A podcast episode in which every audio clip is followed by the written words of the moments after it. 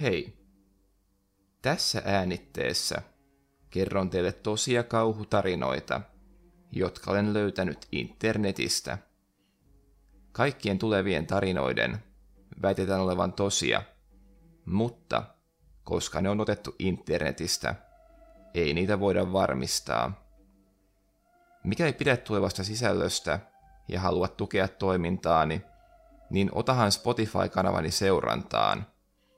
Näin et myöskään missaa tulevia jaksoja. Kannattaa myös tsekata YouTube-kanavani nimellä Fin Stories. Siellä on laajemmin vastaavaa sisältöä.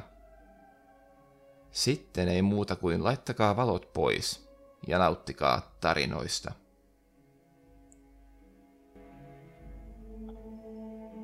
Ensimmäinen tarina. Eräs tyttö oli poikakaverinsa kanssa matkalla jonnekin. He ajoivat pimeää tietä pitkin, kun yhtäkkiä autosta loppui bensa. Radiosta kuului varoitus. Mielisairaasta, karanneesta miehestä. Poika lähti hakemaan bensaa ja sanoo tytölle, ettei tämä saa avata ovia eikä ikkunoita. Vähän aikaa kului, ja tyttö kuuli, kuinka joku hakkasi auton kattoon jotakin. Samaan aikaan poliisiautoja alkoi ilmestyä auton ympärille. Poliisiauton kaiuttimesta kuului. Tulkaa rauhallisesti ulos autossa poliisin luo. Poliisiauto on vähän matkan päässä ottamassa teitä vastaan. Älkää missään nimessä katsoko taaksenne. Tyttö tuli ulos autosta, käveli vähän matkaa, mutta ei voinut vastustaa kiusausta, vaan vilkaisi nopeasti taakseen. Hän näki, kuinka karannut mies hakkasi hänen poikakaverinsa päätä auton kattoon. Toinen tarina. Eräs nainen ajoi pikkuautolla Hietanummen hautausmaan ohi. Sää oli tuona päivänä todella huono, ja vettä satoi kaatamalla. Sitten nainen näki hautausmaan parkkipaikalla mustapukuisen naisen pyrkimässä kyytiin liftaamalla. Hän ajatteli, että nainen täytyy ottaa kyytiin, kun sääkin on niin huono. Nainen pysähtyi ja tarjosi kyytiä – Surupukuinen nainen laittoi mustan käsilaukkunsa edessä olevaan jalkatilaan ja alkoi asettua etupenkille. Silloin kuski huomasi, että kyytiin tulella naisella oli isot ja karvaiset kädet, ja hän alkoi vahvasti epäillä, ettei kyseessä ollut mikään nainen, vaan mies, joka aikoi tehdä ties mitä. Hän meni paniikkiin ja mietti, mitä voisi tehdä. Sitten hän oli starttaavinaan autoa, eikä muka saanut sitä käyntiin.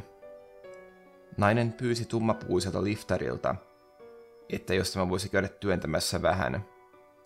Ja kun liftari meni työntämään, nainen lähti ajamaan pois kaasupohjassa. Vähän aikaa ajettua nainen huomasi, että liftarin musta laukku oli jäänyt hänen autoonsa. Hän vei sen poliisiasemalle, ja kun se avattiin, niin sieltä löytyi iso keittiöveitsi. Kolmas tarina.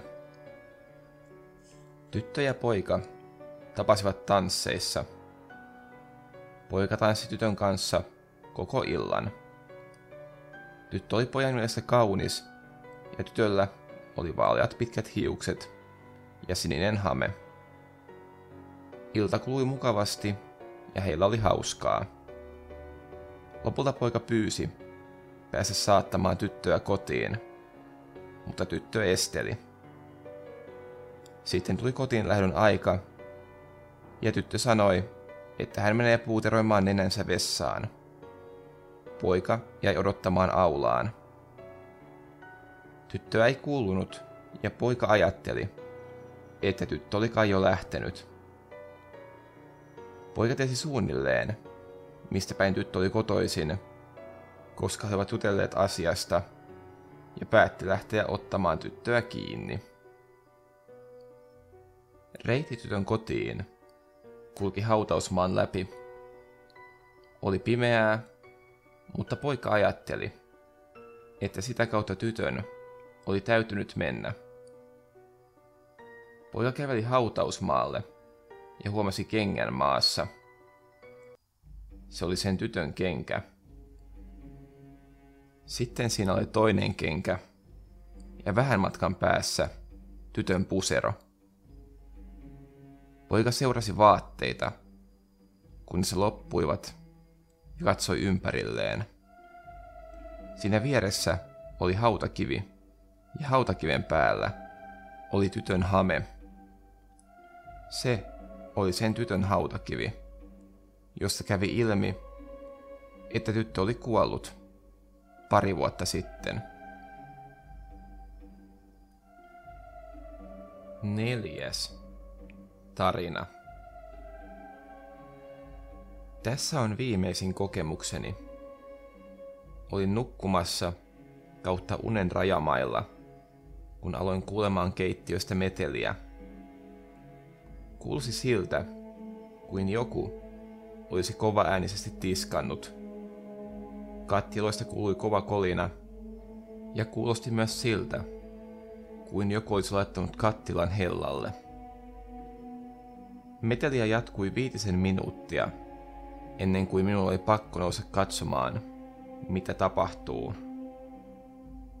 Ollessani juuri keittiön ovella, meteli lakkasi, ja kun katsoin sinne, astiat olivat edelleen samoissa paikoissa, jonne minä olin ne jättänyt. Säikähdin kuitenkin pahasti ja menin nopeasti takaisin sänkyyni peiton alle – Tarina ei kuitenkaan pääty tähän. Valvoin peloissani ja liikkumatta, tunteja paikoillani, kunnes nukahdin. Lopulta nukahdettuani heräsin kuitenkin siihen, kun viereiseltä patjalta alkoi kuulua pitkä raapimisääni. Se oli todella selkeä. Kun tämä raapimisääni loppui, niin nousin ja laitoin valot päälle. Patiassani oli neljä pitkää epätasaista viivaa, jotka olivat aivan kuin kynnenjäljet. En päässyt tästä tapahtumasta enää yli, vaan muutin pois jo seuraavan kuun aikana. Viides tarina. Tämä tapahtui ystäväni poikaystävän sedälle, joka asuu Lahdessa. Kutsutaan häntä vaikka Markuksi. Markku ajoi autollaan jossain syrjäteellä, ja siellä hän huomasi yhtäkkiä auton pysähtyneen tien viereen. Tämän auton konepelti oli auki, ja siinä auton vieressä oli joku nainen epätoivoisena. Näytti siltä, että hän ei saa autoa liikkeelle. Markku pysähtyi autolla tämän auton viereen, mutta hän jätti kuitenkin toisen jalkansa kytkimen päälle, jotta pääsi nopeasti liikkeelle, jostakin tapahtuisi. Sitten Markku avasi auton ikkunan ja kysyi naiselta, onko tällä jokin hätänä. Samassa pysäköidyn auton takaa hyökkää joukko miehiä, jotka ruiskuttavat jotain kaasua Markun silmiin, ja hänen silmänsä alkavat vuotamaan holtittomasti. Markku nostaa jalan kytkimeltä ja pääsee ajamaan karkuun. Kaasussa toivuttuaan Markku menee poliisille. Seuraavana päivänä Markku menee tapahtumapaikalle poliisien kanssa.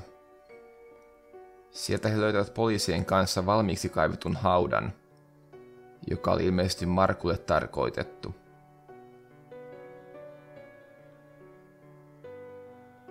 Kuudes tarina. Tämä tapahtui noin 20 vuotta sitten lapsuuden kodissani. Olin tuolloin parikymppinen ja pääsiäislomalla kotipaikkakunnallani. Olin yksin kotona katselemassa TVtä ja sivusilmällä näin lähes kattoon saakka ulottuvan, mustan, läpikuultavan, huppupäisen hahmon menevän eteisen käytävää pitkin siskoni huoneeseen. Säikähdin ihan hirveästi, enkä uskaltanut liikkua sohvalta mihinkään, ennen kuin vanhempani tulivat kotiin. Kerroin heille tapahtuneesta, ja yllätyksekseni he kertoivat nähneensä saman hahmon muutamia kertoja. Päätimme, että me kerro asiasta siskolle, jottei tämä alkaisi pelkäämään. Pari viikkoa tämän jälkeen siskoni teki itsemurhan hyppäämällä kerrostalon katolta alas kotibileissä. Mitään aikaisempia mielenterveydellisiä ongelmia hänellä ei ollut, eikä mitään kiusaamista tai vastaavaa.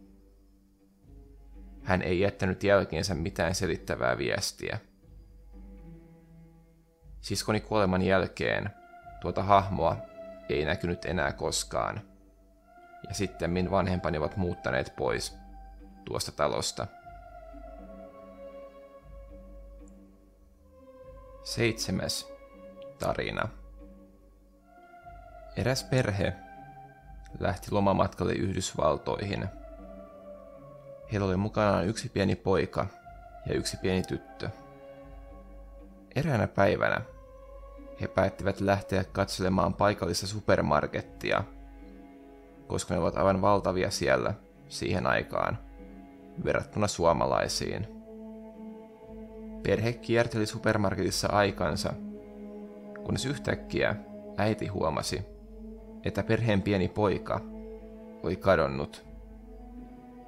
Vanhemmille iski hirveä paniikki, ja äiti alkoi olla aivan hysteerinen – Isä oli ehdottanut, että hän lähtee etsimään sitä poikaa, ja äiti jäi pienen tytön kanssa oven suuhun, kassojen luo odottamaan.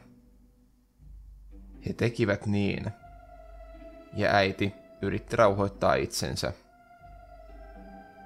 Ei mennyt kauaakaan, kun perheen äidin luo oli tullut siistin näköinen mies, kai lähempänä keski-ikää. Se kysyi perheen äidiltä, että onko jokin hätänä. Äiti oli selittänyt itkukurkussa, että niiden poika oli eksynyt markettiin, ja nyt hän odottaa miestään, joka on etsimässä kadonnutta poikaa.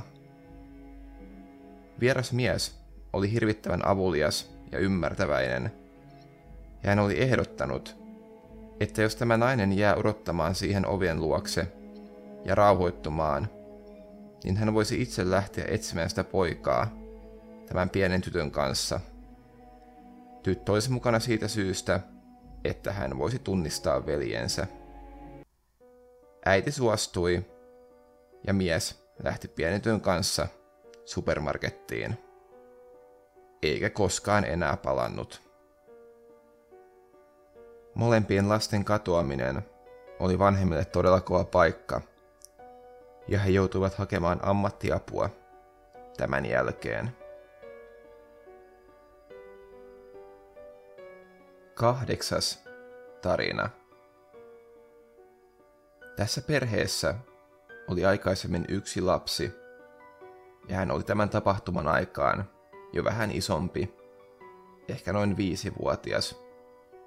Ja silloin perheeseen syntyi vauva – Perheen lähimmäiset tulivat katsomaan vauvaa ja ihastelivat sitä. Onpa tällä vauvalla kauniit silmät, he sanoivat. Kaikki vierat sanovat samaa. Kerran perheen vanhempi lapsi tuli ulkoa lusikka kädessä. Nuorempi oli ollut vaunuissa nukkumassa. Vanhempi lapsi sanoi äidilleen, Äiti, Tässä on ne vauvan kauniit silmät, joita kaikki ihastelevat.